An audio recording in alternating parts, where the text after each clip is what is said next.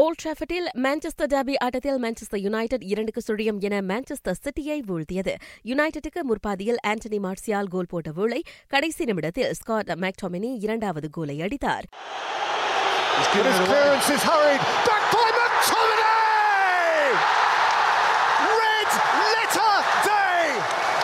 Why not wrap it up in style, United? இவ்வெற்றியை அடுத்து புள்ளிப்பட்டியலில் United மீண்டும் ஐந்தாம் இடத்திற்கு முன்னேறியது. நான்காம் இடத்தில் இருக்கும் சால்சியுடனான புள்ளி வித்தியாசத்தை மூன்றாக குறைத்துக் கொண்டிருக்கிறது. முன்னதாக சால்சி நான்குக்கு சுழியம் என எவர்டனை வென்றது. சிட்டியின் தோல்வியால் இன்னும் இரண்டு வெற்றிகள் பெற்றால் இப்பருவத்திற்கான இபிஎல் வெற்றியாளர் பட்டம் லிவபூலுக்கு சொந்தமாகிவிடும். ஸ்பெயின் லாலிகா ஆட்டத்தில் ரியல் மட்ரிட் ஒன்றுக்கு இரண்டு என ரியால் பத்தீஸிடம் தோற்று புள்ளிப்பட்டியலில் இரண்டாவது இடத்திற்கு இறங்கியது.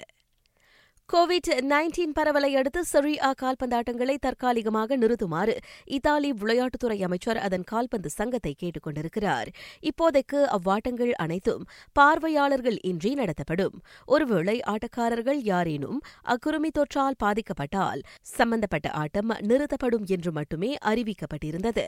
இந்நிலையில் அனைத்து ஆட்டங்களையும் தற்காலிகமாக நிறுத்துவதுதான் சிறந்த நடவடிக்கை என அந்த அமைச்சர் கூறியிருக்கின்றார். ஆசியாவுக்கு வெளியே கொரோனா வைரஸால் மிகவும் பாதிக்கப்பட்ட நாடாக இத்தாலி விளங்குகின்றது. அங்கு நான்காயிரத்து அறுநூறுக்கும் அதிகமானோர் அக்கிருமி தொற்றுக்கு ஆளாகியிருக்கின்றனர். மரண எண்ணிக்கை இருநூறு பேரை தாண்டியிருக்கிறது.